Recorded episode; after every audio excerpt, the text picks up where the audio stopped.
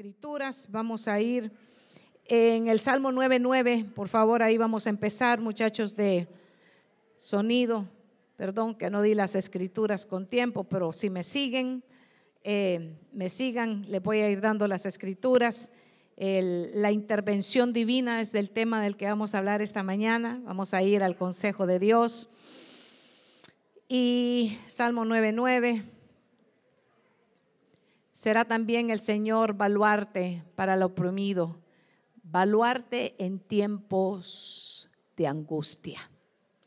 Oramos y decimos, Dios y Padre Celestial, que esta palabra nutra la vida espiritual de tu iglesia y que en esta hora hables a todos y cada uno de los que estamos aquí como siempre lo haces, conforme a lo que nos has enseñado, Señor, conforme a lo que nos has dicho tu palabra nunca vuelve a ti vacía, sino que cumple el propósito por el cual tú la has enviado. Hoy que nuestro corazón sea buena tierra, Señor, para que esta palabra produzca al ciento por humo. Todo te lo pedimos en el nombre de Jesús y usted y yo decimos amén y amén.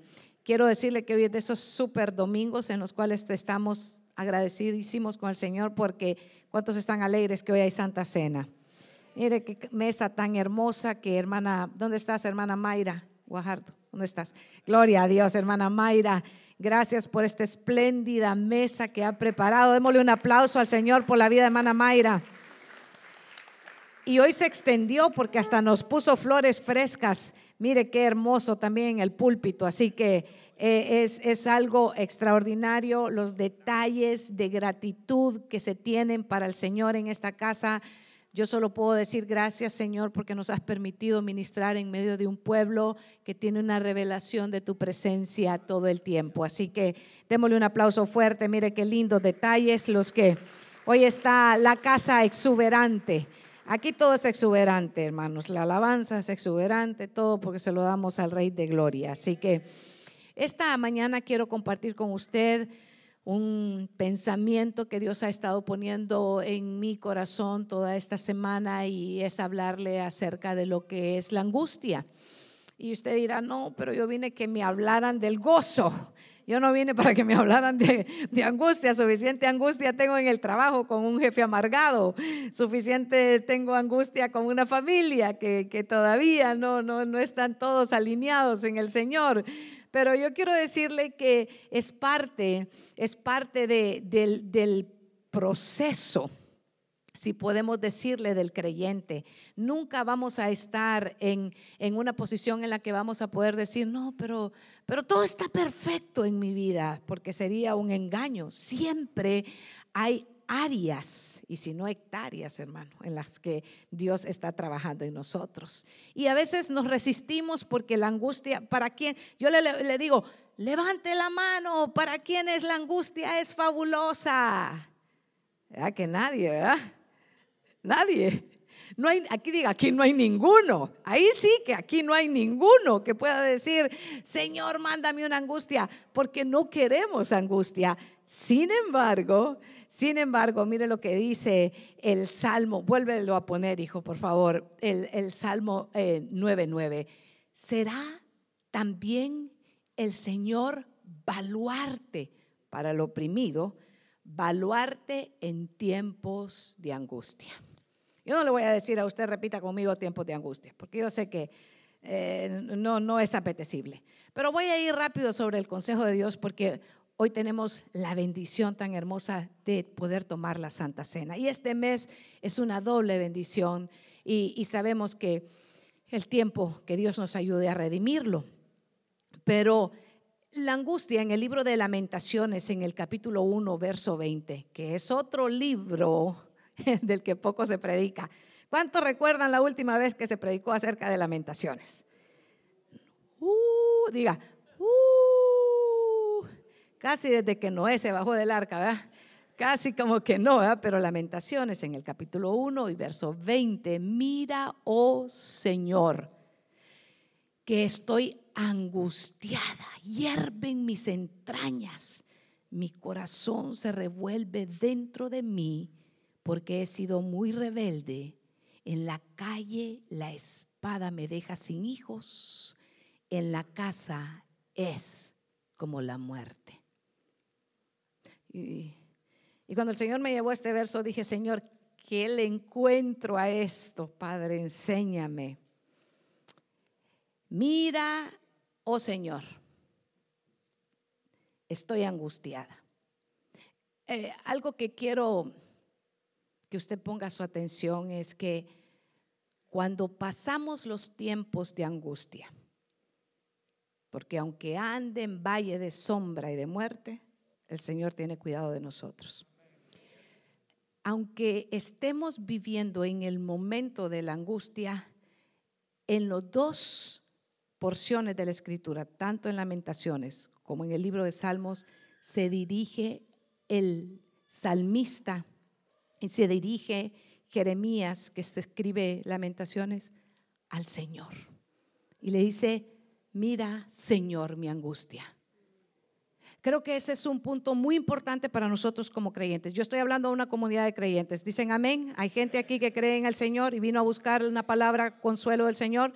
La angustia, fíjese que en este verso de lamentaciones dice que hierven mis entrañas. Yo digo, qué descripción más tremenda para aquellos que hemos vivido y conocemos lo que es estar en angustia.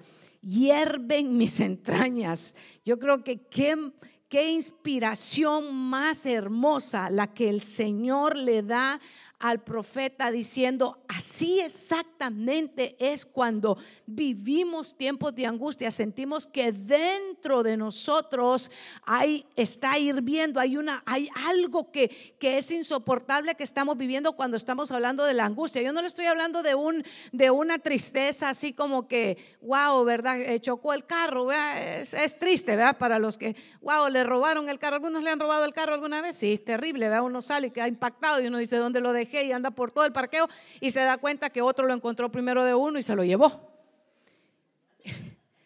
Y usted inmediatamente empieza a orar por el ladrón, ¿verdad?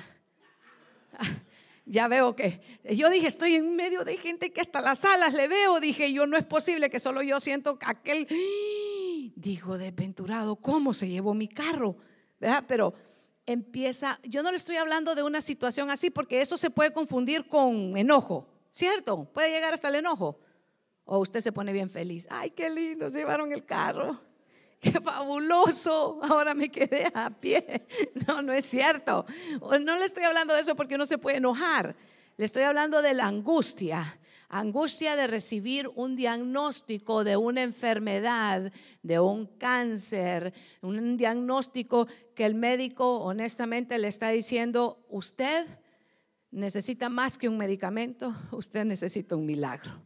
Algunas veces ha escuchado, yo, yo personalmente he vivido el estar delante de un médico que me dice, ¿tienes fe? ¿Eres creyente? Y yo le he dicho, sí, bueno, ahora es cuando, me ha dicho el doctor, necesitas poner en práctica tu fe porque mi medicina no te va a servir. Y ahí es cuando uno enciende, ¿sabe qué? Sus entrañas empieza uno a sentir lo que dice el profeta, hierven sus entrañas y uno dice, Señor, estoy en angustia. Señor, y, lo que quiero que en esta mañana quizás sea un mensaje muy sencillo, lo que esta mañana le quiero compartir, pero es lo que el Señor ha puesto en mi corazón y espero que sirva de edificación para su vida. Salmos 77, verso 3. Siga conmigo en la escritura. Me acuerdo de Dios en el Salmo 77, verso 3. Si los tienen en la versión LBLA o Reina Valera 1960, me siento turbado, me lamento y mi espíritu desmaya.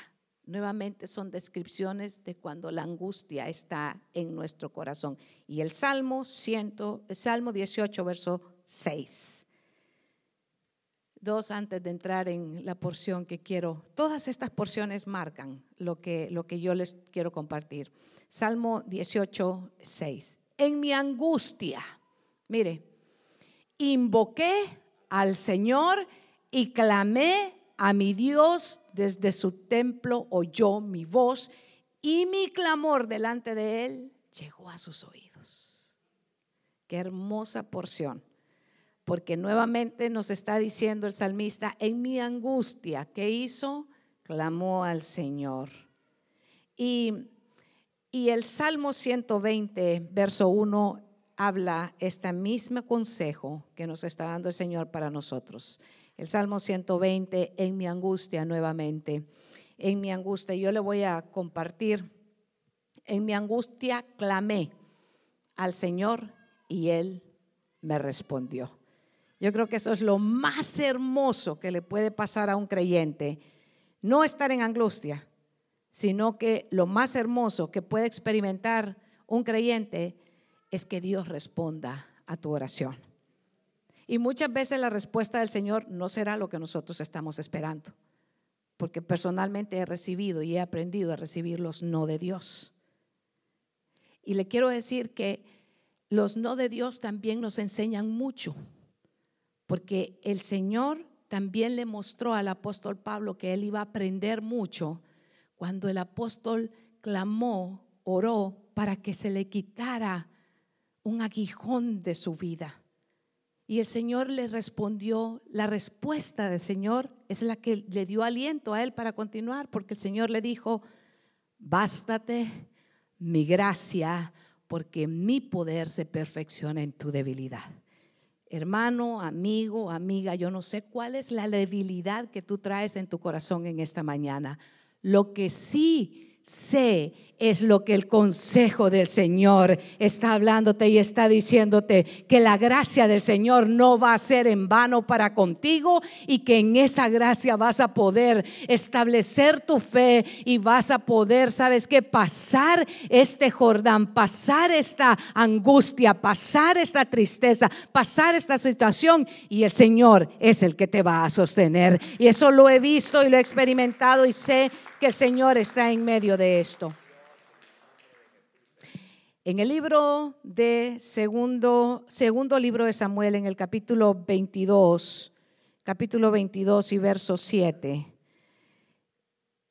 está una, una porción muy, muy, en, en, la que quiero meditar en el consejo del Señor, segundo libro de Samuel, en el capítulo 22, verso 7. Nuevamente me identifico con mis hermanos que andan buscando las escrituras. Eh, en mi angustia invoqué al Señor y sí, clamé a mi Dios desde su templo, oyó mi voz y mi clamor llegó a sus oídos.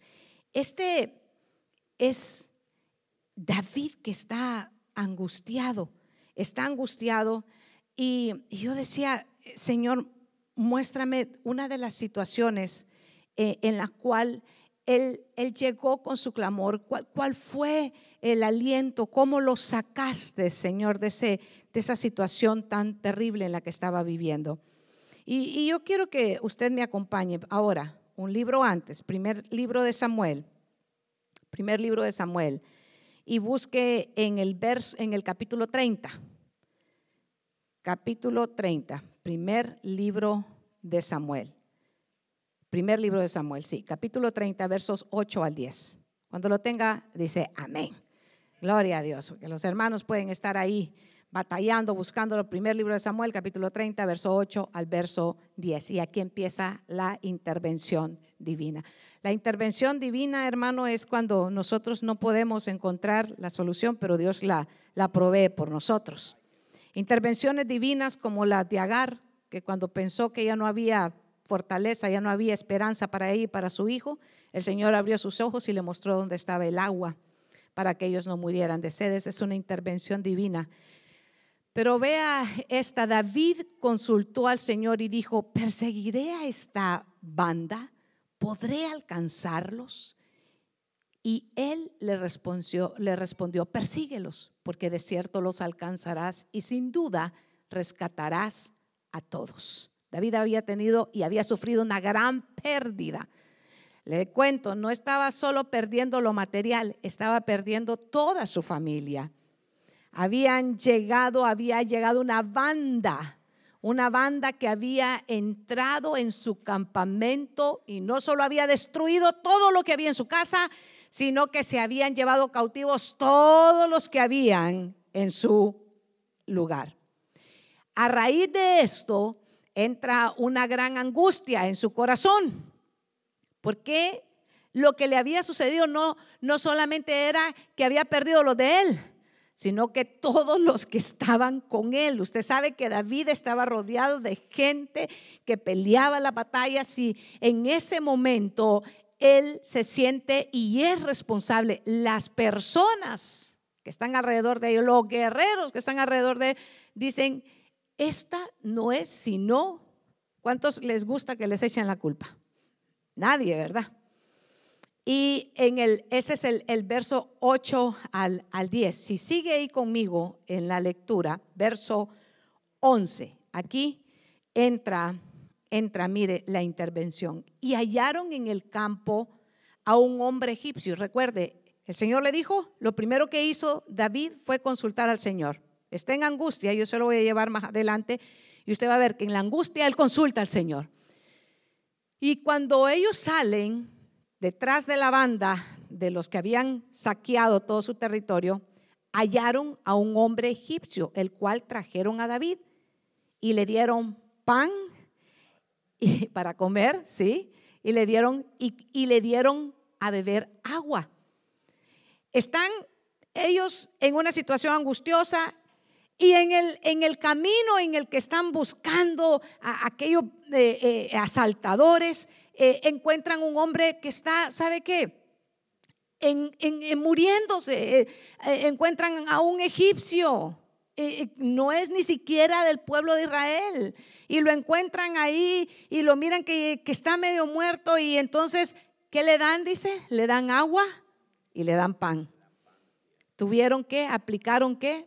Misericordia. Está en medio de la angustia, está en medio de una situación, pero al ver que encontró a otro en una situación más deplorable que él, ¿sabe qué? Se detuvo y aplicó misericordia. Eso es un punto muy importante porque a veces nuestra naturaleza humana es así. Es esa naturaleza de que si yo estoy eh, necesitado, ¿por qué me voy a detener a ayudar a este si yo todavía estoy complicado?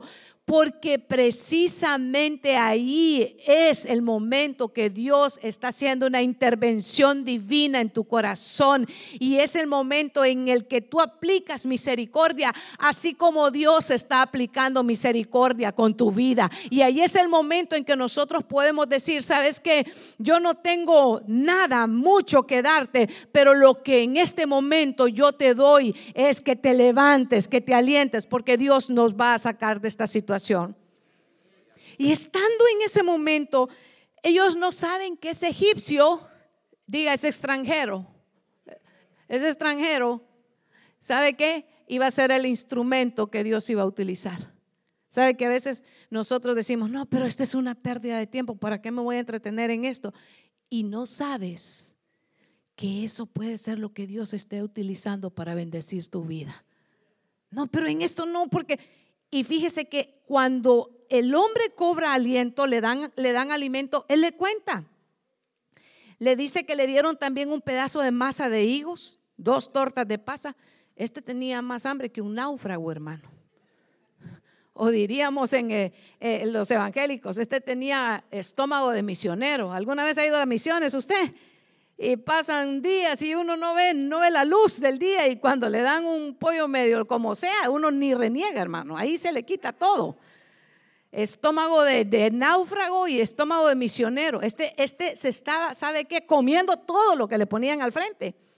Y luego que comió, mire, volvió a él su espíritu. Ah, entonces no solo a mí me pasa, hermano. ¿Verdad? Porque no había comido pan ni bebido agua en tres días y en tres noches. Hermano, el, hambre le estaba apretando. Y, y, cuando aquel extranjero le dieron de comer, unos que andaban en angustia, diga, David andaba en angustia, recuerde que él está viviendo una situación deplorable, pero se toma el tiempo para detenerse y aplicar misericordia en otro que encontró en una situación más deplorable que él. Y entonces, fíjese, fíjese, vea el verso 13. Y le dijo David, ¿quién tú eres? Ahí empieza el diálogo. ¿y de dónde eres? Y él respondió, el joven dijo, soy egipcio, yo soy siervo de un amalecita. Y ahí empieza la situación. Es un amalecita, amalecitas, enemigos del pueblo de Israel. Mire, de Amalek.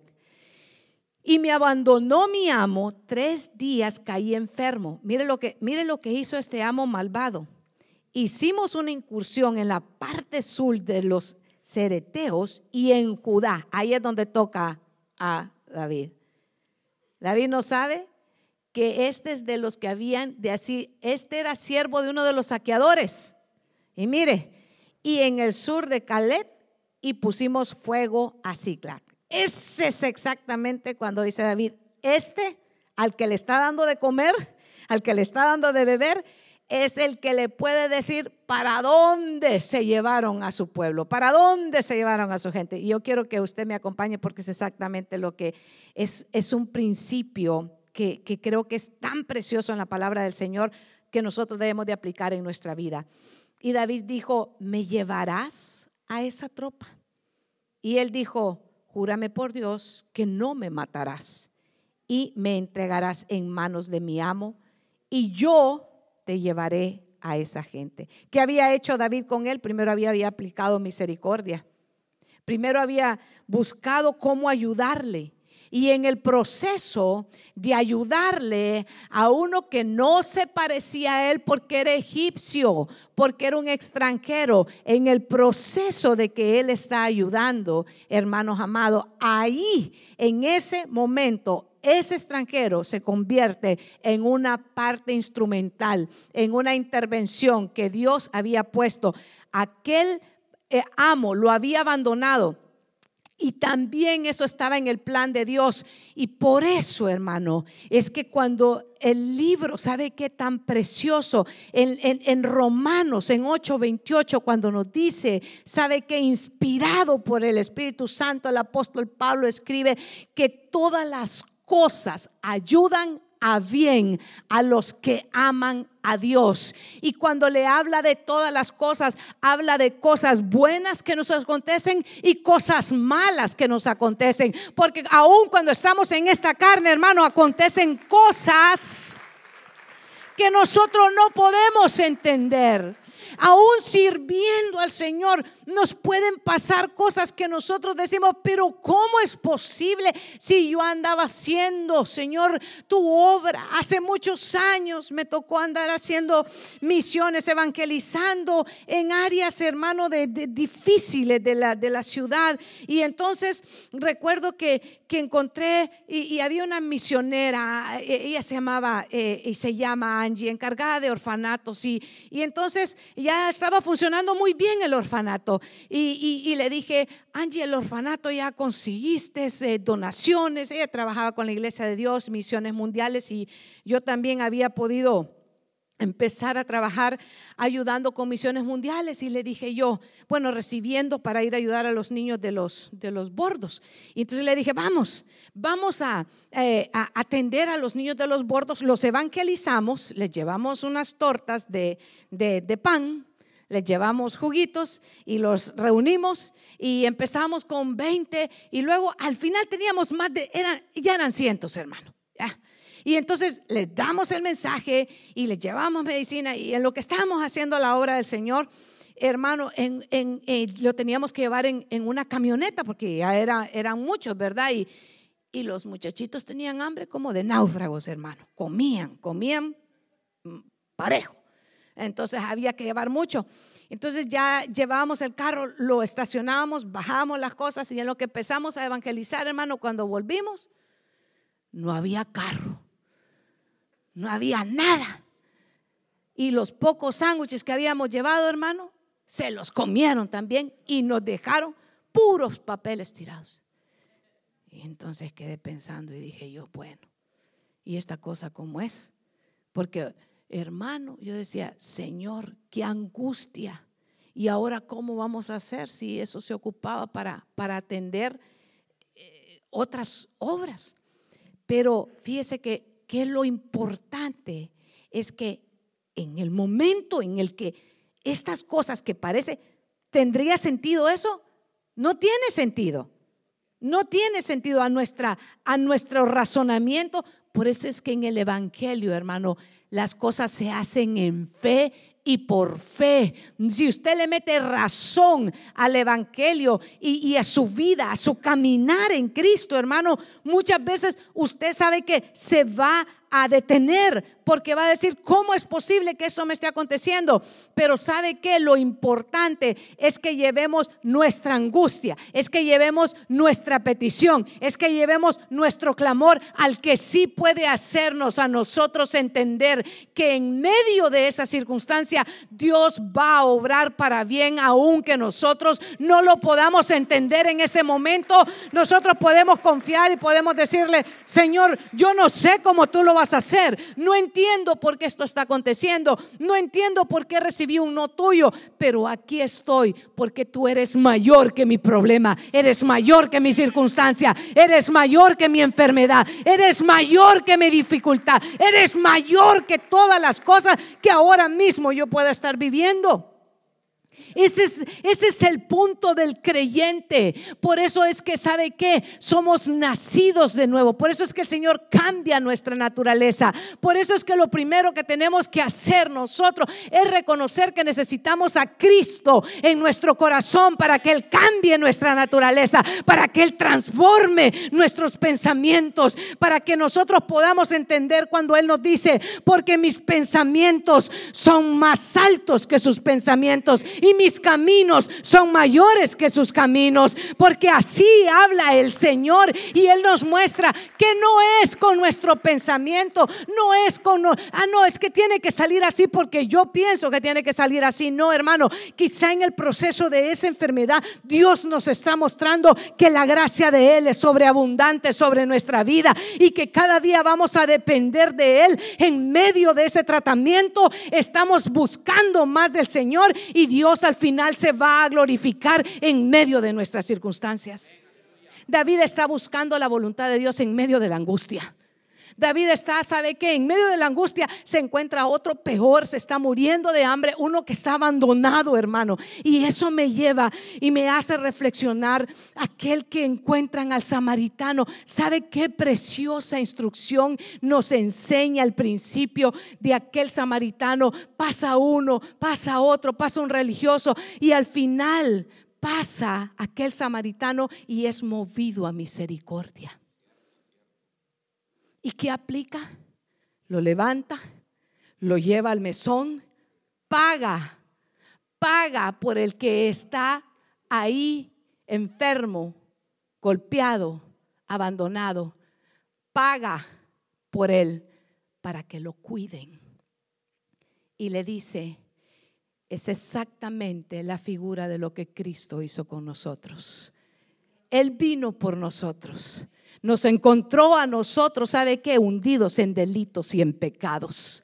Y el Señor pagó no cualquier precio, sino que pagó con la sangre en la cruz del Calvario. Y ahora ha dejado al Espíritu Santo que está cuidando por nosotros y preparándonos. Porque quiero decirle, iglesia, prepárate porque el Señor viene pronto. Porque el Señor ha prometido y nosotros, ¿sabe qué? Debemos de estar expectantes, ardiendo de amor, diciéndole, Señor, prepara mi corazón. Y que en medio del proceso, en medio de las dificultades, en medio lo que esté viviendo, yo también pueda parar cuando vea que hay otro que está caído y necesita que es vendado, necesita que haya, ¿sabe qué? En su cabeza un ungüento que le pongan a él también vendas y que lo puedan alimentar. Cuando tú invitas a alguien a la casa del Señor, cuando tú le dices a alguien, sabes que yo no puedo resolver tu problema, yo no puedo entender la magnitud de lo que tú estás viviendo, pero hay uno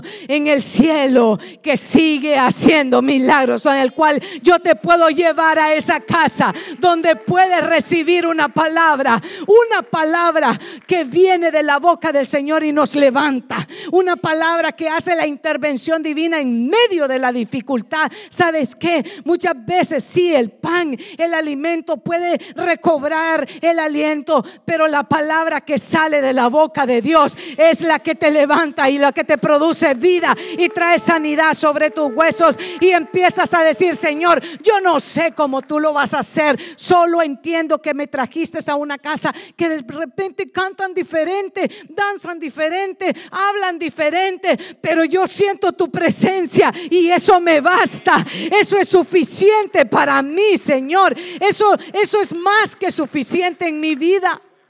Recuerdo la primera vez que me invitaron a la iglesia y yo dije, bueno, voy a ir preparada y uno se baña y se cambia y se pone... Y la iglesia no tenía piso, lo que tenía era gravín. Era gravín y, lo revolvían con acerrín para que no levantara tanto polvo. Y entonces acerrín con, con, con gravín era una mezcla perversa. Usted creyó que le iba a decir yo que mezcla más espiritual, ¿verdad? No, hermano. Terrible, los zapatos se los arruinaba y todo. Y lo peor que el pastor dijo, y ahora voy a hacer un llamado al altar. Y no había altar, hermano. Lo único que había era una línea que habían pintado. Y entonces ahí dijo, y ahora quiero que todos se hinquen. Y yo dije, Dios mío, adiós rodillas, adiós medias, adiós todo, ¿verdad? Y dijo, Hoy vamos a pedir que el Espíritu Santo, ¿cuántos aman la presencia del Espíritu Santo? Oh, yo amo al Espíritu Santo. Dale un aplauso al Espíritu Santo. Él es la razón por la que estamos aquí. Él es la razón, hermano, el que le da vida a la iglesia es el Espíritu Santo. Y dijo el pastor, ahora nadie se levanta hasta que el Espíritu Santo lo bautice a todos. Y yo dije, Dios mío, qué terrible lo que ahora va a pasar, porque las rodillas se van a hacer pedazos en, esta, en, este gravín, en este montón de acerrín, hermano.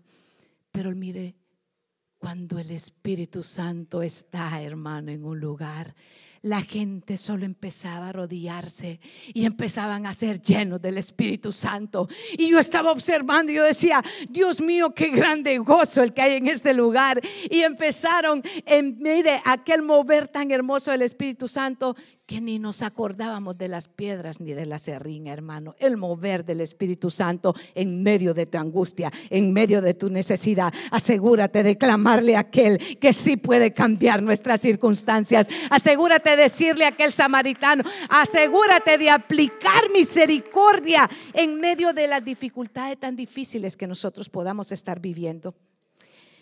Veníamos de hacer algunos trabajos eh, en la obra del Señor ayer y, sucedían, y sucedían una cosa y después sucedían otra cosa y, y, sucedían, le voy a dar así como unos pincelazos rápidos, rápidos, ¿verdad? Eh, 4.30 de la mañana, el parqueo de la iglesia. Y usted dirá, glorioso, ¿verdad, pastora? El teléfono hecho pedazos, hermano, entre la puerta y el altar no, entre la puerta y la camioneta, ¡pras! se fue el teléfono. Eso, en la lección, cuando se levante a las 4 y 30, tome café, hermano, para que uno ya venga.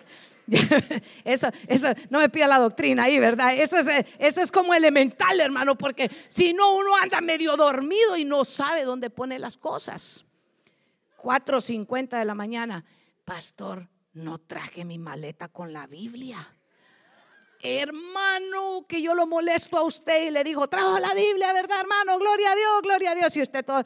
Y yo sin Biblia en el camino, hermano. Ay, pastora, qué decepción. Ahora ya me decepcioné de usted. Qué bueno, hermano, para que sepa que a todos nos pasa. Y le digo al amado, ¿verdad que vas a ir a traer la mochila? ¿Verdad que te vas a regresar y vamos a ir por Dublin y vamos a traer? Y me dijo, no. Lo que se olvidó, se olvidó, me dijo. Y yo decía, ¿quién me va a salvar en esta angustia? ¿Verdad, Janita? No, mami, me dijo, ya se olvidó, se olvidó. ¿Y cómo se fue, pastora? Sin Biblia, hermano. Por la misericordia de Dios. Nueve de la mañana. Ya llegamos allá. No, a las ocho les digo, dicen que aquí van a dar desayuno, le digo yo. Gloria a Dios. Mucha le digo yo, ¿verdad? Uno no va por la comida. Ah, poco que no. ¿Cómo no? Si uno siempre va expectando, hermano. Estómago de evangélico, hermano, no se haga, no se haga, gloria a Dios. Dele palmas al Señor porque Dios es bueno, hermano. Gloria a Dios, alégrese, gócese. Hermano, está en una casa donde el gozo del Señor es nuestra fortaleza. Si no, no podríamos hacer lo que hacemos, hermano. ¿Dónde está el café, mucha? Le digo yo aquí. 4.30 de la mañana y un café y a las 8 de la mañana el café. Ay, me dijo una hermanita bien amable, hermano. Me dijo, no va a creer, pastora, que se nos olvidó comprar el café, me dijo. Ahí están los hermanos que no me dejan mentir, hermano. Yo desesperada por toda aquella iglesia buscando el café, hermano. Yo decía, ¿cómo es posible que se les olvidó el café? Y cómo es posible, me dijo el Señor, que se te olvidó a ti la Biblia. Me dijo, ajá, ajá. Y ¿sabe qué? Después dije yo, gloria a Dios, hermana, no se preocupe. Y yo por dentro hervía, hermano. Yo decía, ¿cómo voy a aguantar de aquí a las 12 sin café? El Espíritu Santo. 9 de la mañana, hermano. Las cosas iban mejorando, dirá usted, ¿verdad? No, hermano, las cosas se fueron poniendo peor. hermano, dos baños. ¿Y qué tienen que ver los baños, pastor? Se arruinaron los únicos dos baños que habían en el lugar. ¿Dónde está la gasolinera más cercana, hermano? Y yo decía, Padre de la Gloria, qué gozo. Pero los hermanos habían hecho una espléndida labor, hermano, y estaban ellos sirviendo con todo el corazón. Y eso es lo que nos bastaba, porque lo que nos une es el vínculo del amor que el Espíritu Santo pone en la iglesia. En medio de las situaciones difíciles, aplique misericordia. Acuérdese que cuando nosotros queremos levantarnos y decir, pero ¿por qué? Nosotros tenemos faltas grandes también, hermano. 12 del mediodía las cosas se pusieron buenas, hermano. Había almuerzo. Gloria, ah, no se alegran ustedes, ¿verdad? Gloria a Dios. Mm, solo yo me alegro, Padre de la Gloria. Mm. Primer libro de Samuel, capítulo 30, siempre. Verso, verso 14, hermano. Busque conmigo. Cuando lo tenga, diga Amén. Amén. ¿Cuánto le pueden dar un aplauso al Señor? Gloria a Dios. Gloria a Dios. Hermano, hicimos una incursión, le dice, pero él está explicando lo que habían hecho. ¿Era parte de los culpables? Diga sí. Era parte. Pero mire qué hermoso, hermano, que cuando nosotros estábamos, ¿sabe qué? Perdidos el Señor sabe qué es lo que hizo el Señor con nosotros. Aplicó. Y aplicó no cualquier cosa, sino su sangre poderosa, hermano. Y nos perdonó. Y ahora dice la palabra que estamos sentados con Cristo en lugares celestiales. Hermano amado, por eso es que nuestra mente tiene que estar puesta en lo que el Señor ha hecho. Y el verso 18, eh, ponga sus ojitos ahí, mire qué precioso. Ese mismo capítulo, pero el verso 18, siga la, la lectura. David recuperó todo, todo. quién, había, quién, le había, ¿Quién le había hecho el mal? Los amalecitas. Mire, pero David, ¿qué dice? Recuperó, hermano, todo lo que había sido robado. ¿A quién clamó David? ¿A quién buscó primero David? Al Señor. Ahora yo le quiero llevar la aplicación del mensaje al 2022. ¿Qué hacemos nosotros cuando estamos en angustia?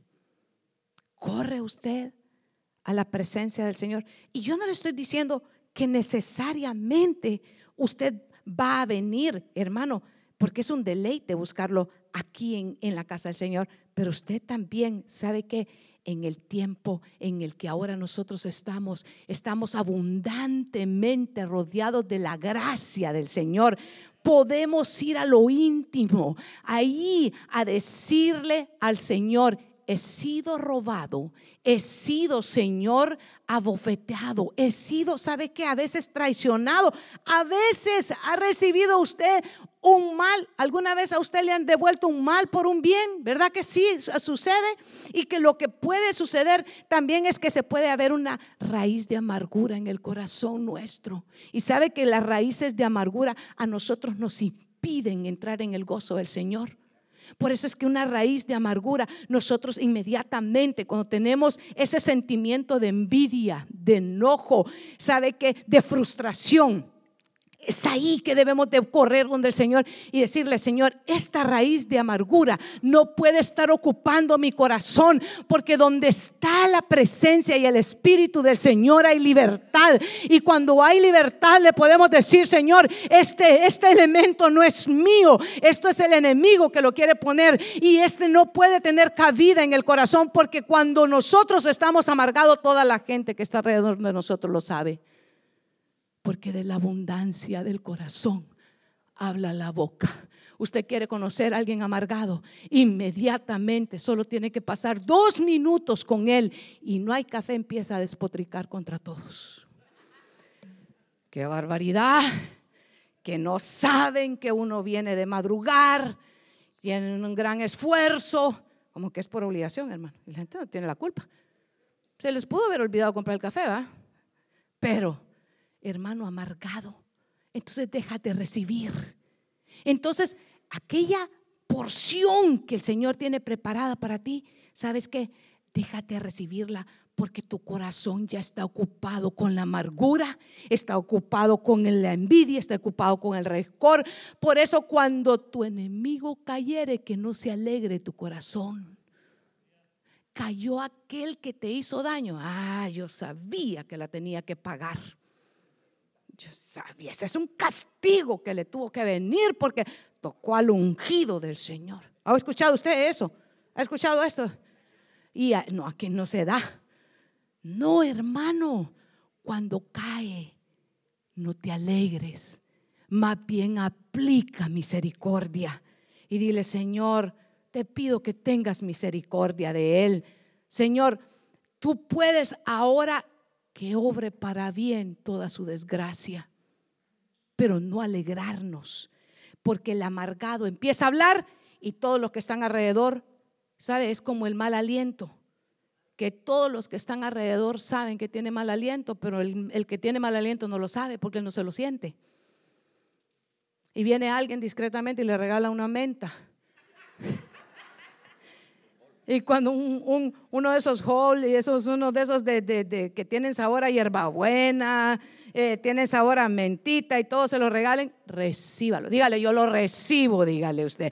Yo lo recibo y recíbalo con humildad, hermano. Porque es muy probable que nosotros lo estemos necesitando urgentemente y no nos damos cuenta de lo que está pasando.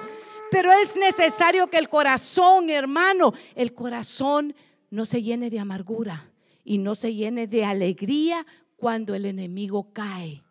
Porque vemos que el primer ejemplo tan hermoso que el Señor nos muestra es que David no se aplicó odio contra el egipcio. Hermano, esta es la temporada en la que sabe que el mundo nos quiere meter odio contra la gente que no se parece a nosotros. Estamos viviendo tiempos en que lo bueno se le llama malo y a lo malo se le llama bueno. Si vemos una diferencia, y lo hemos podido experimentar en los últimos años, un, recelo, un rechazo contra los que tienen diferente forma, hablan diferente y tienen color diferente, y eso no proviene del Señor. Porque el Señor, ¿sabe qué? De los pueblos ha hecho un solo pueblo ahora. Y Él ahora nos ha dicho que nuestra ciudadanía, hermano, está en los cielos. Por eso es que no debe de haber en nuestro corazón odio, ni tiene que haber resentimiento contra ninguno de nuestros hermanos. Si hay algo que nos une, es el Espíritu de Dios, hermano, con el que el Señor ha perdonado nuestras faltas. Yo le pregunto esta mañana, de repente en preparación a algo tan hermoso y espiritual, porque esto, eh, hermano, yo quiero decirle, a nuestros ojos es natural, ¿cierto? Porque yo lo puedo tocar, natural, pero cuando usted lo recibe en fe, es espiritual. Esa es como su ofrenda. Su ofrenda es natural, porque usted está viendo el dinero, pero cuando usted lo entrega, cuando usted dice se despoja, es espiritual. Hoy en preparación, algo natural va a tener una trascendencia espiritual. Cuando lee la escritura el pastor, es el momento ahora de preparar nuestro corazón y examinar y decirle, como le dijo el mismo salmista, examíname, oh Dios, y ve si hay en mí camino de perversidad. E, es un mes para aquellos que la, última vez que la tomamos. Y gloria a Dios porque este mes la vamos a poder tomar dos veces. Gloria a Cristo. Pero es un mes desde el último examen, desde la última vez que usted estuvo examinando qué hay en mi corazón. He aplicado misericordia con aquellos que han fallado porque a todos en algún momento tenemos circunstancias. ¿Qué hemos hecho? ¿Qué es lo que ahora el Señor nos llama a reflexionar? Yo creo que es una buena mañana en el que nosotros tal vez no vamos a encontrar un egipcio, o de repente que sí. A mí a principio de año me llegó un alumnito que es egipcio, yo lo quedé viendo y dije, Señor, ¿qué me vas a enseñar a través de este? Y me enseñó bastante a través del egipcio, hermano. Viera cuánto papeleo tuve que hacer por el egipcio. Pero bueno, gloria a Dios. Usted no puede entender los fajos de papel que hay que hacer. Hermano amado, que nos Quizá no nos vamos a encontrar un egipcio, pero quizá, hermano, el instrumento sea nuestro esposo. Sea que le dicen a las 4 de la mañana, no, no vamos a volver por tu Biblia.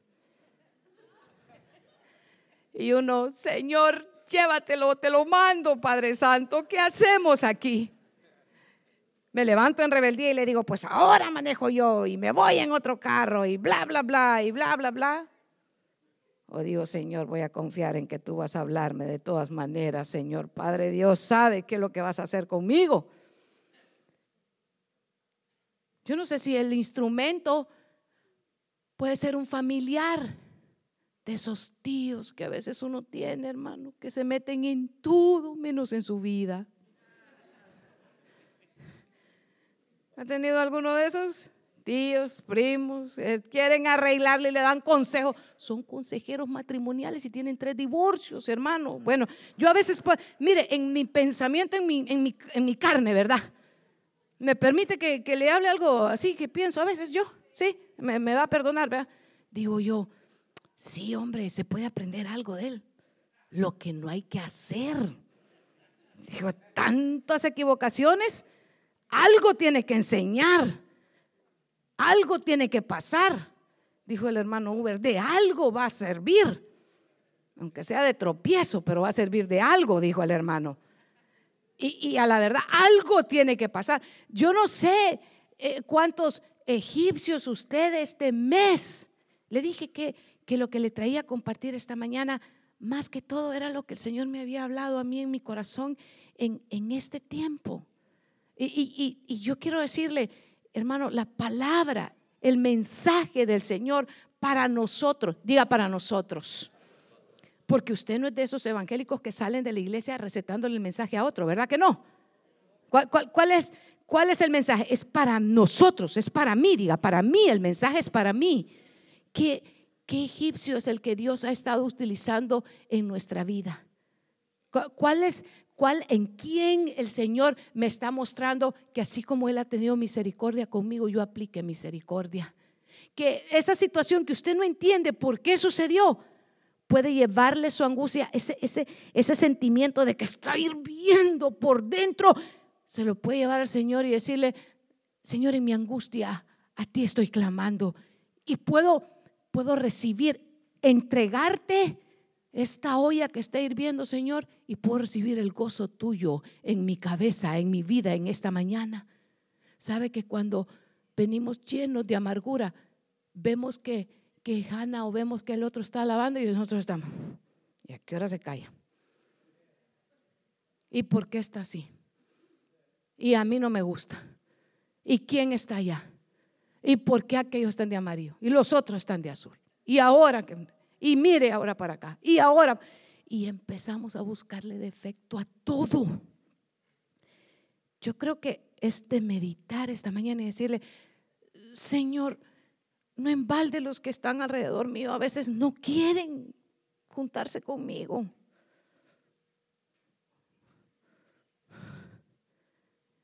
A mí me encantan esos silencios, ¿sabe que me gusta? Porque a veces digo yo, Señor, ¿cómo nos estás hablando a todos y estás ministrando nuestro corazón y nos estás mostrando que debemos de orar y prepararnos? Orar permaneciendo preparados para recibir lo espiritual y que se convierta, sabe que en una transformación de nuestra vida y permitir que las intervenciones divinas del Señor, esas intervenciones divinas que suceden, y sabe que porque amo tanto servir al Señor, porque cuando nadie puede hacerlo, el Señor sí puede hacerlo. Porque cuando Israel sabe que necesitó pasar el mar rojo, solo el Señor podía hacerlo y utilizó instrumentos que para nuestro pensamiento quizá no daban, no daban el perfil pero utilizó a uno que era un tartamudo, que se estaba diciendo, Señor, busca a otro, no a mí. Pero el Señor lo utilizó y a través de Moisés el Señor le dio la victoria a Israel.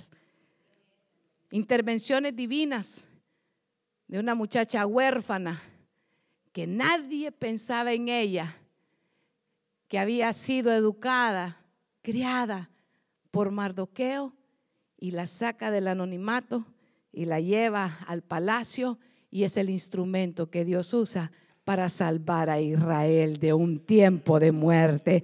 Esas son intervenciones divinas, intervenciones divinas donde Dios hace lo imposible. Intervenciones divinas de una Ana que llega angustiada porque Penina estaba todo el tiempo burlándose de ella. No tienes hijos, yo tengo un montón. Yo tengo hijos y tú no tienes nada. Y llega en su angustia y se derrama delante del Señor. La intervención divina es el Señor el que se acuerda de Ana, la levanta, la hace que salga de la casa del Señor y nueve meses después está dando a luz al profeta Samuel. Esa solo una intervención divina la puede hacer.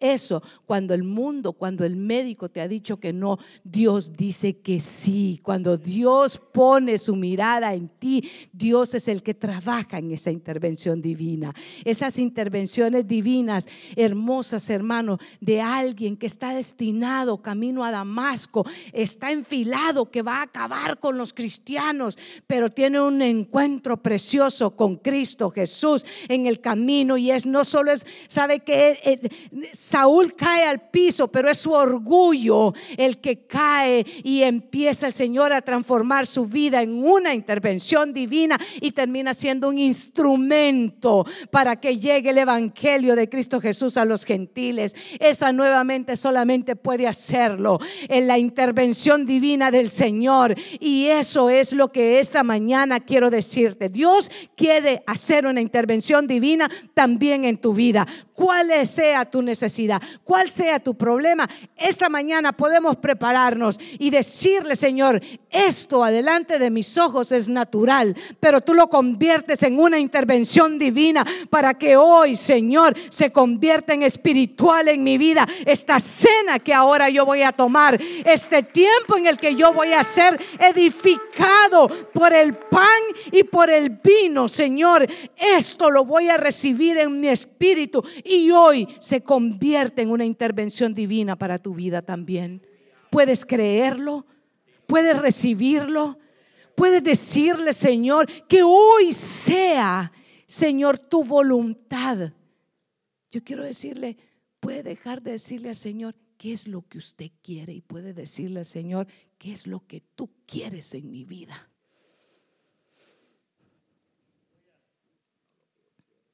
Dígale no lo que yo quiera, sino lo que tú quieras en mi vida.